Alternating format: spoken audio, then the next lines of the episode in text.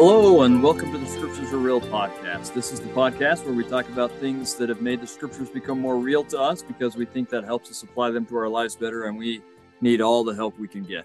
I'm your host, Kerry Muhlestein, and I'm excited for today's episode. I think it's going to be so much fun. I'm uh, introducing and, and having with uh, us uh, two of my uh, longest friends, uh, Wayne and Nancy Chappell. Uh, I've known Wayne a little longer than Nancy. I think we met in fourth grade. Wayne, uh, Wayne was uh, the pun master that impressed me even in fourth grade. Uh, he was telling dad jokes even then, and uh, and we have been uh, just the best friends ever since. Roommates in college, and and then we moved to California at similar times, and our kids are similar ages. We've just stayed close ever since. Nancy was one of my I think we used to call them family home evening sisters. I don't think that that's what yeah. they call them anymore, but but that's what they're called then. And she and Wayne uh, started dating, and and they were the first of our our tight little group to get married, and we forgave Nancy for that. Uh, poor Nancy actually had to put up with us because uh, right after they got married, we moved into a different house, and Wayne and Nancy moved into the, the basement of that apartment. She had to put up with uh, us as uh, trying to draw Wayne away. But anyway, uh, we've been friends for a long time and uh, Wayne is uh, I, I, I could say all sorts of things about Wayne, but I guess just uh, professionally, he works for uh, he's a, a, VP of something or other and something and something for Johnson and Johnson. And uh, Nancy is a substitute seminary teacher, but mostly they're just great guys. Uh, and um, they came one of the years we were in Jerusalem teaching at the Jerusalem Center. They came out uh, to visit us uh, over Christmas break, and we spent Christmas together in Jerusalem. And that's why I've invited them on is to share some of their memories uh, about Jerusalem. So welcome, Wayne and Nancy. Thank you. Thanks, Gary. Glad yeah. to be on your podcast. I, it's it's funny since we've known each other for a long time, you know, since the fourth grade. One of my earliest memories of you, and I think it was um, it was some foresight of what was to come. But you would actually record stories on tape cassettes. you invited true. me over to your house one time and we played and we recorded these stories in a broadcast or whatnot. So it definitely was uh, some foreshadowing of what would happen later in your life. So it's good to kind of see this come full circle here. I forgot about that. I did like to record, like we'd make up stories or dramas or whatever, and we'd record them. And uh, yeah, I've forgotten that. That's that's funny. Yep. I'll also so say that uh, when we first got home from our missions. Um, uh, we were in a ward in this, uh, you know, apartment complex we're in, and, and uh, Wayne was the Sunday school president, and uh, and somehow I got called as the gospel doctrine teacher. Not sure how that happened. Uh, with Bishop Ted Lyon, and uh, his first counselor then was the bishop the next year, this Kevin Worthen fellow, and and uh, one of my favorite memories is the talent show where this was back in the Saturday Night Live days of Hans and Franz, and we were Hans and Franz for Sunday school. We were going to pump them up spiritually. I remember, so that, that that was maybe a foreshadowing of our getting together for this uh, as well. The, the whole uh, uh, Sunday school uh, and Hans and Franz thing. But anyway, so tonight hey, we are here to picture of that, Kerry. Yeah, yeah, we do. I got a good picture of it. Yeah. Well, yeah. interesting connection to bring Nancy into this. Uh, one time, I think you were gone. Probably the first Sunday that we were back teaching in school and back from our missions, you were actually gone one Sunday. So I substitute taught for you. Uh, Nancy was in obviously in the audience because she was in our ward and that was the first kind of introduction she saw me. I, I didn't see uh, well and i thought to myself now that's the kind of guy i'd like to marry. So uh, here we are. there you go. 30 years later. So that does remind me of a funny one other little funny story i'll tell. Uh, you know my wife and i met uh, as students at the jerusalem center but she was not interested in me then. She was actually my family home evening. Mom we called them but I thought her lessons were boring. So my roommate and I, who's also now a religion teacher, we spiced them up, and and I don't know how much she appreciated that, and she still has to put up with it. But I gave a talk uh, at our, our, last like night there. They had all these talks, and I gave a talk there, and and she says she, she tells the story all the time. She says she remembers thinking, "Oh, too bad I'm not interested in him." so it was the opposite reaction of, of you, Nancy. She's like, oh, "That's pretty good, but I'm not interested in him." So, so it's the uh, not not your story, but anyway. Yeah it's, it's funny how it all eventually worked out for the best for both yeah. yeah. yeah. Well, all right. They're probably good enough reminiscing, but uh, we could go on for a long time and no one else would care. But uh, what I was hoping we could talk about were some of the the things that you were with your family. Let's see, your whole family was there, right? Uh, yeah. Mm-hmm. Your Yes. daughter and my son were both freshmen at, at BYU, and they came. My son, we hadn't seen him for a while. He came out at the same time as you guys, and and you had all your kids with us. Uh, so, uh, are there some memories that uh, your you or your children or your family have that uh, from Christmas in Jerusalem that uh, kind of made it more real for you? Yeah, I think one of the our fondest memories is when we spent Christmas Eve. Uh, we we actually during the day had gone into Bethlehem and, and kind of uh, saw the celebrations that were going on there. It's quite quite the parade that they put on, and Yeah, and kind of saw and participated in that. So that was neat, and, and kind of saw what was the traditionally the birthplace of of, of Christ. Uh, but later on that evening, going out into the shepherd's field outside of Bethlehem and really Yeah. reading the Christmas story out there. And Nancy did a phenomenal job of really putting together some scriptures, uh, just reading them almost in succession uh, about um, the events leading up to Christ's birth and, and immediate thereafter. And, and that was a really neat experience. And we were really near a, an old sheep's, is it sheep's cote that you call yeah. it? There's a sheep cote there. Yeah, Right. Yeah. And we were there just in the right time where the shepherds that are currently still out there were, were bringing their sheep into a more modern sheep's cote. And, and I was able to kind of observe this this process. And the shepherd, that particular shepherd, was riding a little donkey, and he had a, a line of sheep behind him, and on a parallel path were the re- remainder of the sheep, and they were kind of following along. And I, I thought, okay, it'd be interesting. These sheep know where they're going. I think they do uh, on this parallel path where the shepherd wasn't. And are they going to race to get to the sheep's cote? And I thought very interesting that the lead ewe, I would assume, she stopped and waited for the shepherd to continue on the path, on this parallel path, and kind of joined up with him. And I thought that was really interesting that the, the sheep really did listen to the commands. I heard no verbal commands, but I, I assume that she was being told kind of what to do and she stopped and waited for the shepherd and shepherd and that was kind of a kind of a meaningful symbol of obviously the savior as the shepherd and our you know you know our willingness hopefully uh, to to listen to the shepherd even though we think we know where we're supposed to go and really follow him and and he talks about being the shepherd in, in john 10 Yeah. and how important it is for the sheep to hear his voice and listen to him and realize that the shepherd is going to protect him and he's the true door to the sheep's goat right to the to he's the door and the gate he leads them and protects them i thought that was a real kind of interesting uh reality there yeah, and and not get ahead of him, right? But but follow him rather than uh, going on our own ahead or making our own path. I, I think that is powerful. It's really powerful. You know, just uh, last night, someone was asking me, so why did the angels come to shepherds? And of course, I mean, we don't have a footnote from God telling us why, uh, but I, I have to think it is because both in the Old Testament and the New Testament, so often the Savior compares either himself or the people that he sends to direct us to shepherds and us to the sheep. It's one of the more common metaphors he uses. Probably uh, marriage is probably the only more common one that he uses to describe our relationship with him. And uh, and so I think that that has to be at least part of the reason why the people who got the angelic message were shepherds. And and as you said right there, so it's not what most people would call a traditional shepherd's field. It's uh, you actually go down a valley and then it's so the, the Bethlehem's on a hill. You go down the valley, and then it's the hills on the other side of the valley, and that's where we were, where you have this great view of, of Jerusalem. And like you said, shepherds still come, and I don't know if that's where uh, the shepherds were when the angels came, but if not, it was someplace that looked exactly like that because it's that's all there is all around there. So, uh, and and that's a powerful metaphor. Thank you, Wayne. I, I appreciate. Well, that. I think it's interesting also if we talk about President Oaks' um, fireside or I guess devotional that he gave to all of the church, where he and the first presidency Christmas devotional. uh-huh, the Chris- yes, just a few weeks ago.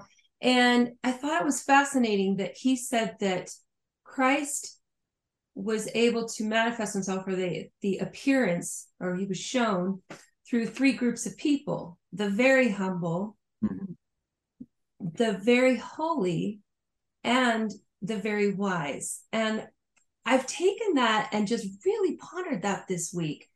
Who is very, very humble and who is very holy and who is very wise? And how do we become that so that we can also see the face mm-hmm. of God? And as I ponder that, Wayne and I were talking just the other day, and we were thinking, you know, the very humble are those that are repentant, that are mm. kneeling, that are, uh, you know, he, he brought up a lot of different types of humility in just being willing to give our will over to the Lord. And I love President Nelson, how he's reminded us that repentance is really a gift. Yeah. That we can repent and come unto Christ daily. You know, it's not just um how did how did the saying go? It this that the church is not or the gospel is okay, we're gonna need to edit that. How does how does it go? I'm not sure what the, it's not it's not for the perfect, but for uh it's it's not the backup plan, it is the plan. Oh, okay. Oh yeah, yeah. I'll say it All right that um that the gospel wasn't a backup plan that the gospel is the plan that the repentance is the plan. Yeah. Okay wait yeah. i need to say it again. Right. repentance is not the backup plan. Repentance is the plan. Jesus is the plan. Uh, that's so true. And i think you're right. I mean we all need to be that humble person. And sometimes we'll i hope we're all trying to self humble but even with that there'll be times where the lord finds a way to really humble us and and hopefully we take advantage of that and uh, and let it draw us closer to him.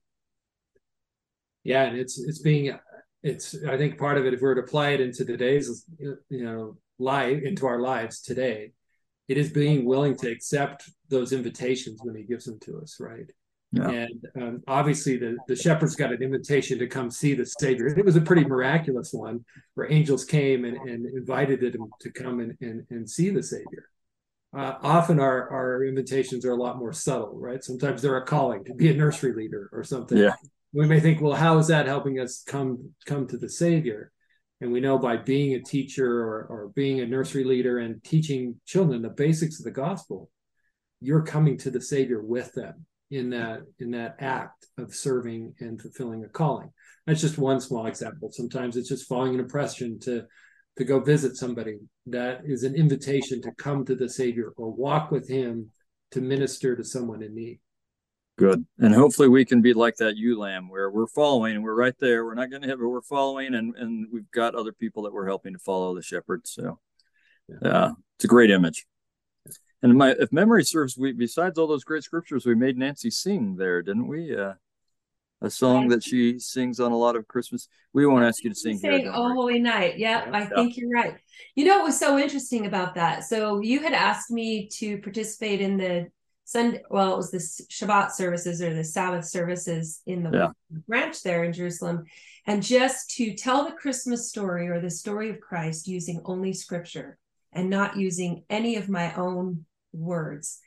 And so I actually woke up at four o'clock that morning with the call to prayer and yep. and uh, was able to look up a bunch of different scriptures from Isaiah to um, Abinadi and Samuel the Lamanite, and even Doctrine and Covenant scriptures, the testimony of Joseph Smith, to compile all of that and read that in that meeting, that sacrament meeting, and then I think it was the branch president when we were all sitting there on Shepherd's Hill said, Hey, do you still have that? And I happened to have it on my phone. So I started reading that same set of scriptures that night. And just to set the stage, here we are sitting on the hillside, and across the valley from us is Bethlehem. We had a full moon up above yeah. us, and it was so bright, it was almost like daylight. And again, here comes the shepherd and the ewe. Wayne already shared that part of the story with you. So we all sit down with our kids and we're sharing this moment. We start reading the scriptures, and I start to tell about Mary coming to Bethlehem. And all of a sudden, in the distance, this donkey starts braying, and I was like, You the donkey? yeah. What? So then I get to the point where the Christ is born and the angels appear to the shepherds And all of a sudden, it hits the hour. I think it was 6 p.m. And the bells over at the Church of the Nativity start to go off. And it was just a miraculous moment for us to realize that this really happened.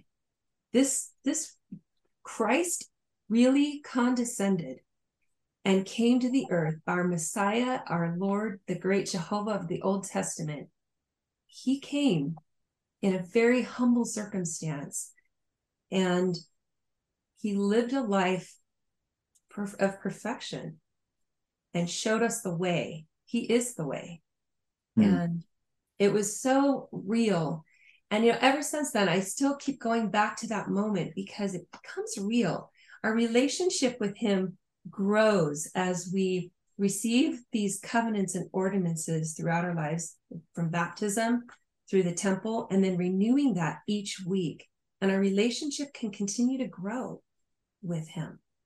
And you're right sometimes we have those moments and it might be because you're in bethlehem and it might be because you really need help right now uh, or whatever it is where it becomes very very real to us. And then i think we need to like write those down or something because later on we don't remember them. As you say these things i'm remembering them but i didn't remember them uh, and uh, and i'm grateful for you to help me remember them because feelings are coming back to me of oh i do remember feeling how real that was and um, and it, it, i think it's important to have ways that we've built in to be able to remember these things so. well what's so amazing is that we can go to a place like israel and walk where jesus walked but it's even more amazing that we can go to the temple and mm. walk where jesus walks yeah his house the lord's house yeah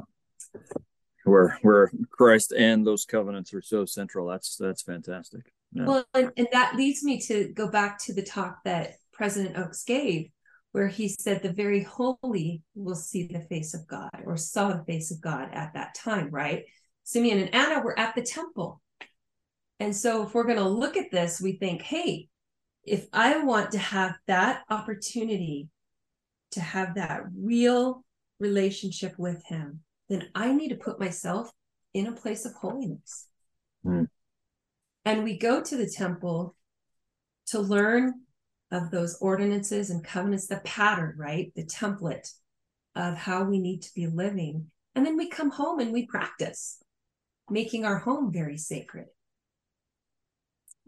Yeah, and, and I think that that that's an important connection there. I think that being at home is that practicing learning ground, and, and we are often taught that uh, the the temple is obviously the most sacred place on earth, closely connected with the home as being the sacred place on earth. And that's where we learn how to keep those covenants. That's where we learn how to repent, hopefully, mm-hmm. uh, with with our, mm-hmm. our families and really understanding how we can, you know, come to the Savior and be forgiven of our sins. And so making sure that we connect that that closeness of the home with the temple and our covenants there we learn the covenants, we make the covenants, and then we go to sacrament, we renew the covenants. That kind of and then we come home and we practice, practice the covenants, again, right? Again, yeah. as well. So that that continual connection there. And as Nancy said, you know, we don't have to walk where the Savior walked. It's it's a neat experience to be in Jerusalem. I, I remember going to the there was some steps that went up, I think, where the Sanhedrin try there was the trial of the Sanhedrin. They had uncovered those steps. Am I, am oh yeah. There? and you kind of said hey these steps are time of christ christ more than like likely walked up these steps and i remember that going wow right uh, you know i'm walking i'm walking here but you don't have to be in jerusalem as nancy said to to walk with the savior that connection with your home the temple those renewal of the covenants you're walking with the savior all the time.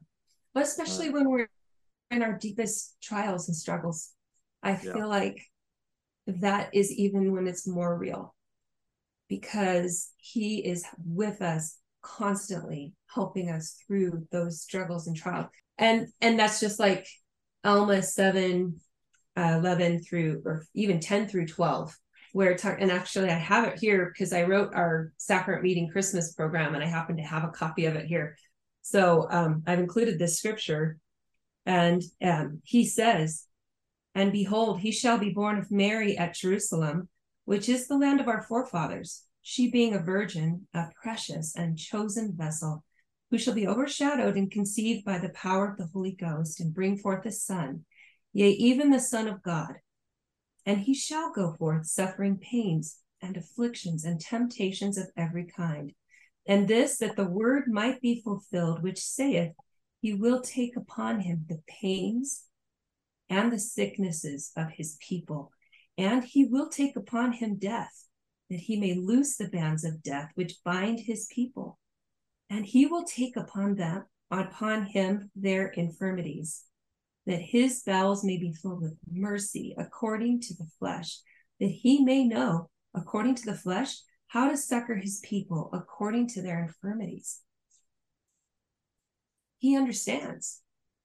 And so, of course, when we're struggling with whatever that might look like in our lives right now, He understands.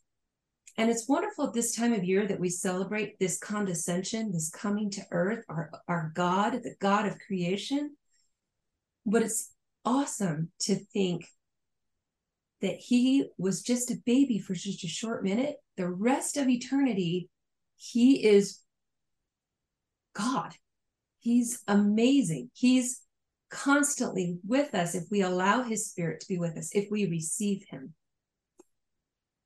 Uh, that's that's beautiful and powerful. Re- really is. And, and, that receiving him uh, that's you know wise men will receive him still we often talk about that line right but that's uh, so there's your wise men but um uh not wise guys like i think we should talk men. about it though because that's the third part of of President Oaks' talk is right. that the wise will see him, right? Yeah. And so, who's the wise? I was thinking about this after he spoke. I literally was like, well, who's wise? And what's interesting, it led me through a journey in the scriptures. And it seemed like every time I came across wise, they were building something. I'm like, why, why is wisdom compared with building? I went through and looked up wise, wise, wise. They're building the temple. They're building you know that building a house upon the rock or building the house upon the sand for the foolish mm. right so we see these images of wisdom being about building something so it, was fascinating for me to go through the scriptures then. And you know my favorite one of my favorite scriptures to quote to my kids is oh be wise. What can i say more? Yep. i mean let's be real. Oh be wise you guys. I mean we could go through the list of all the things we really want you to be doing but just be wise. And it was so amazing to discover for me that being wise is really building upon the foundation of Jesus Christ and hmm. establishing mm. that relationship with him. So good. And that ties right back into what we're you were talking about earlier with the temple, right? And uh, I mean, I've I've long believed that if you establish a home at an altar in the temple by making a covenant, and then you keep that covenant at home that the home is an extension of the temple and then if you renew that covenant in the chapel then the chapel is an extension of the temple and the home and you get this triangulation right but it, it comes down to that that uh, uh, making and keeping the covenants we've talked about uh, which comes down to receiving christ as you as you've said uh, and uh, so it all it all comes together. And as you said wayne i mean like we're, we're better to practice repentance than at home where we get plenty of chances to mess up. So we need to repent a lot right? Uh, and and i think that's why god gave us families to figure out how to to interact with people and then repent before so we can go out and do better with other people. But uh, it's powerful stuff and I, and I think it's interesting as we've gone through the old testament this year and it and I'll have to confess, I got tired of of the Israelites continuing to to to have to be reminded to to come back to the Lord. Uh, but it's a reminder for all of us, right? Because we continuing have to do that, right? We're not perfect. We have to uh, repent and come back. So it is. And just think, if you're tired of it, I think God's really. yeah, exactly. Yeah, but He's perfect. But but back to your point about having the home and the temple connected, they got disconnected, right? They let the home yes. be influenced by a lot of outside influences, right? Whether it's mm-hmm. idolatry or other political mm-hmm. influences or cultural influences that really took them away from their covenants. And, and that's the challenge we have today. I mean, and it's it's easily let into our home. It's a one click of the of a button or you know a face ID, and all of a sudden we're in to a world where influence can be, you know, infinite in terms yeah. of its pull and draw. And so we, we have a lot to learn from the from the Israelites and from the Old Testament about you know the risks of that uh, and and refocusing back, as like you said. And, and I think you're right. There has never been, in my opinion, there's never been a time in the world where it's easier to have the world, the world's influence in our home, and never a time where it's more important to fight against that. And and it is what messed up our ancestors, and yet it's so much easier for it to happen to us, and we we don't even think about it. We we think we're fine, but oh, how we need to be careful of that. Yeah, and you know, Christmas is great, as, as Nancy said. It, it's it's wonderful to think of the Savior as a, a child being born in humble circumstances, but really picturing and receiving Him as our Savior. And, and you know, obviously, Christmas we give gifts, we receive gifts. I have a funny story. This is back in the time we knew each other, Kerry, where where one Christmas I I wished for a Space Invaders game handheld game. It was kind of a knockoff of Space Invaders. You remember those? We're just aging oh, ourselves yeah. right here. Oh yeah. And I'd asked for that for Christmas. I must have been eleven or so, and uh, I I, I thought, think okay. I, my first time playing Space Invaders was with you and our friend Steve at Reams. Just yeah. in case you're wondering, I think that's where I played Space Invaders. But yeah, yeah. Reams, yeah. Reams was a classic go-to. Absolutely. Yeah. Well, this is the handheld version of that, so it came out yeah. a few years after the original game, but it was something I dearly wanted because of those memories. And, and, so I was always excited about Christmas when I was younger, and I couldn't sleep the night before. Uh, yeah. It was Christmas Eve, and about two in the morning, I decided I would do which I wasn't supposed to do. I would get up and see if the Space Invader game was there because in our family, that gift, that big gift, was always unwrapped. Yeah. And lo and behold, it was there. And I was just so excited, but I didn't stop there. I wanted to receive that gift. So I didn't took the gift at two o'clock in the morning, and I went down to my. I've room. never heard this. I went down to my room and He's I confessing. played it. I'm confessing. I, I was I repented uh, of this. Uh, so I, yeah, now, now that your dad has passed on, you feel safe and sane. I did tell. I did confess this beforehand. Oh, all right. That bit as well. So this is this is this isn't the first time. Okay. I played it for a good two hours, and then I thought, well, okay, I better go take and put this back. So I went and put it back about four in the morning. A couple hours later, I fell back asleep. A couple hours later, my brothers got me up, and we went up there, and I feigned surprise. oh, this gift! I'm so grateful. I played it for a little bit. You had already mastered. I'd already mastered the game, and my brother like, oh, "You're really good at this." and they thought I was really generous, you know, to let them play with it because obviously I'd kind of gotten past it. but um, you know, for, from that experience, it, it's about being willing to receive the the savior. And if we're all excited and and willing and ready to receive the savior you know it, it, Chris, christmas is every day um, and and we we're looking forward to that communion with the savior. And as we covenant in the sacrament prayers to always remember him that's being excited to receive him always. Remember mm-hmm. him and for the savior the shepherd who is willing to lay down his life for the sheep that they can be saved. Uh, you know, if, we, if we can do that and have that type of excitement, I think you know Anna and Simeon were excited, right? They were waiting at the temple. Yes, they didn't want to leave because they had felt that impression that they would see the Savior. We had that type of excitement to receive Him. How much different would our lives be every day, and, and how much different would the world be? Right. You know, that's I am so grateful you said that because I've been I've been really feeling like, and I've been encouraging uh, friends and uh, family members in my ward and stuff to to this Christmas. Let's focus on what what can we do to have more of Christ in our life and less of the world. Let's make this a focus thing. We're carrying into the new year, but let's start here with the Christmas season.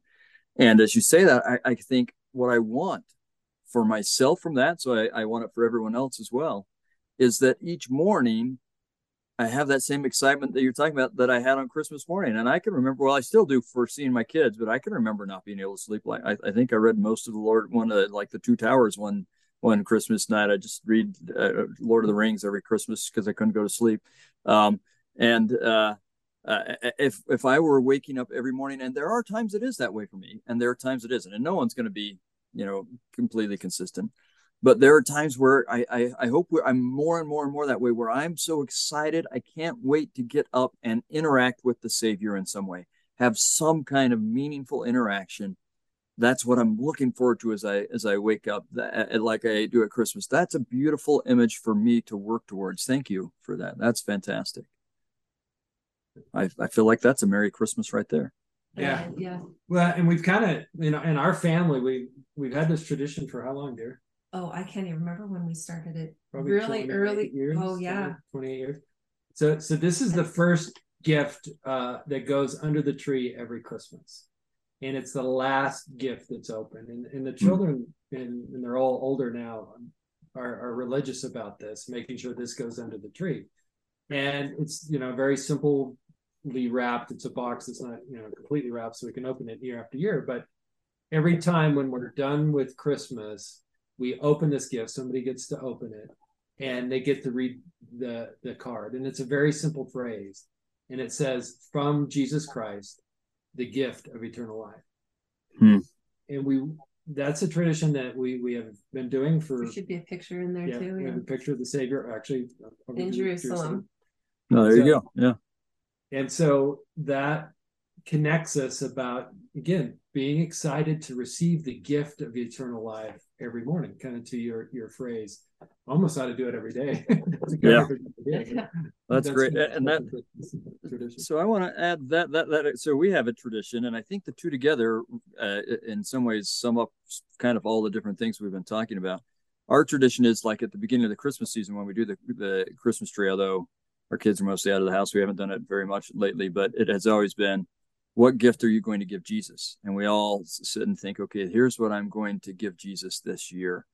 And then we look at what we said last year. And I'm actually surprised at how often I'm giving him the same thing. Like, I'm going to do better at this. Oh, that's the same thing I said last year. Guess I really need to work on that, right? And I think there was one where, like, it was four years in a row. I'm like, oh, yeah, because we keep them, we still have them, right? So, oh, yep, last year. Oh, the year, oh, and the year before.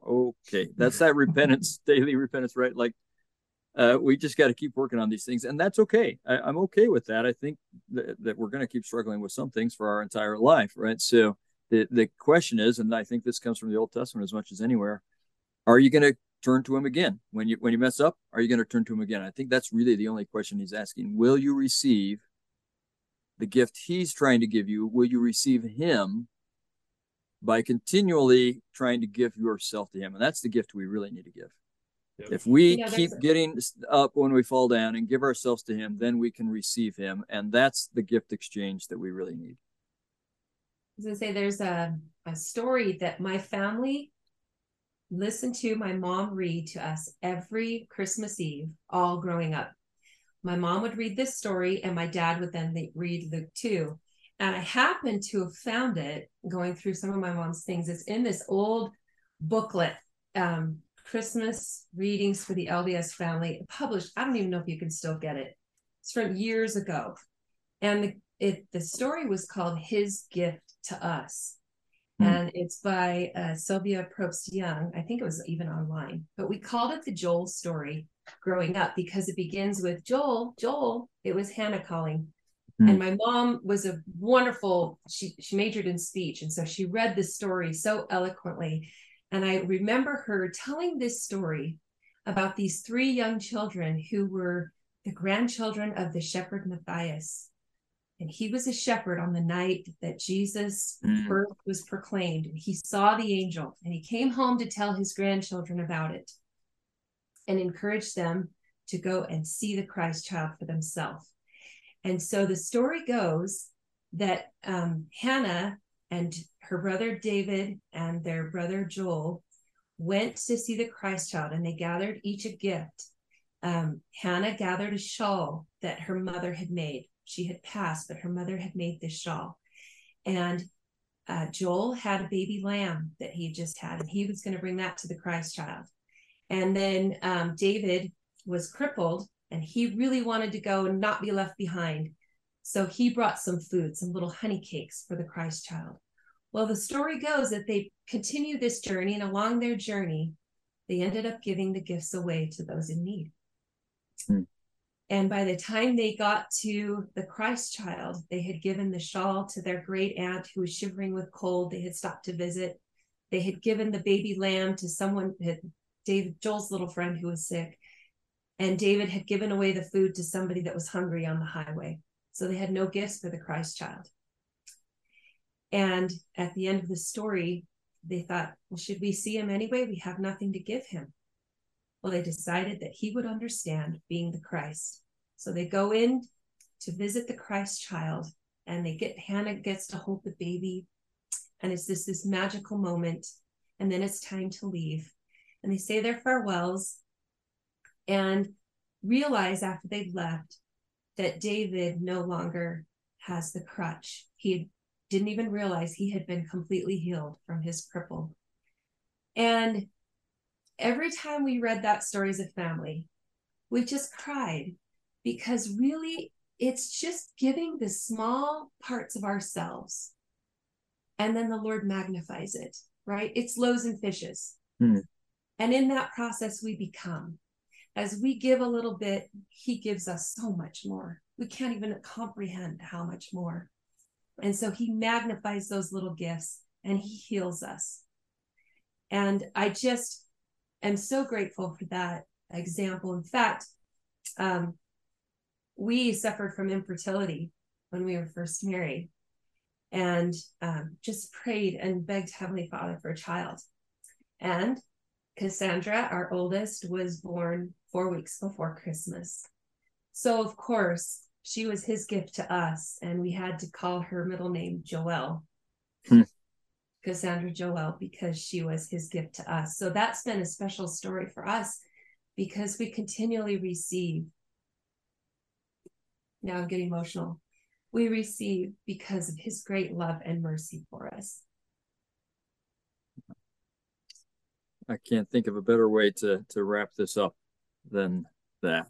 Uh, uh, that, that to acknowledge how much we receive from him and how much we want to come to him. So thank you. That that that all of this has made it real for me. So thank you, Wayne and Nancy, uh, for a little stroll down memory lane that hopefully has helped others uh, feel the reality of the both the story of Christ's uh, birth, God's gift to us in sending Christ to us, and uh, ways that that should be real in our lives. Uh, you've you've made it a better Christmas, and I think a better year for me. So thank you for that. Thank you, Kerry. Always a pleasure to talk to you. Appreciate all that you do. Well, and and Merry Christmas to everyone. We hope that this helps you have a, a merry and meaningful Christmas, and that you'll go out and uh, and give like uh, Joel and Matthias and Hannah and, and so on, and uh, and like our Father, and that we'll receive uh, our Father's gift as well. So, Merry Christmas, everyone. Merry, Merry Christmas. Christmas.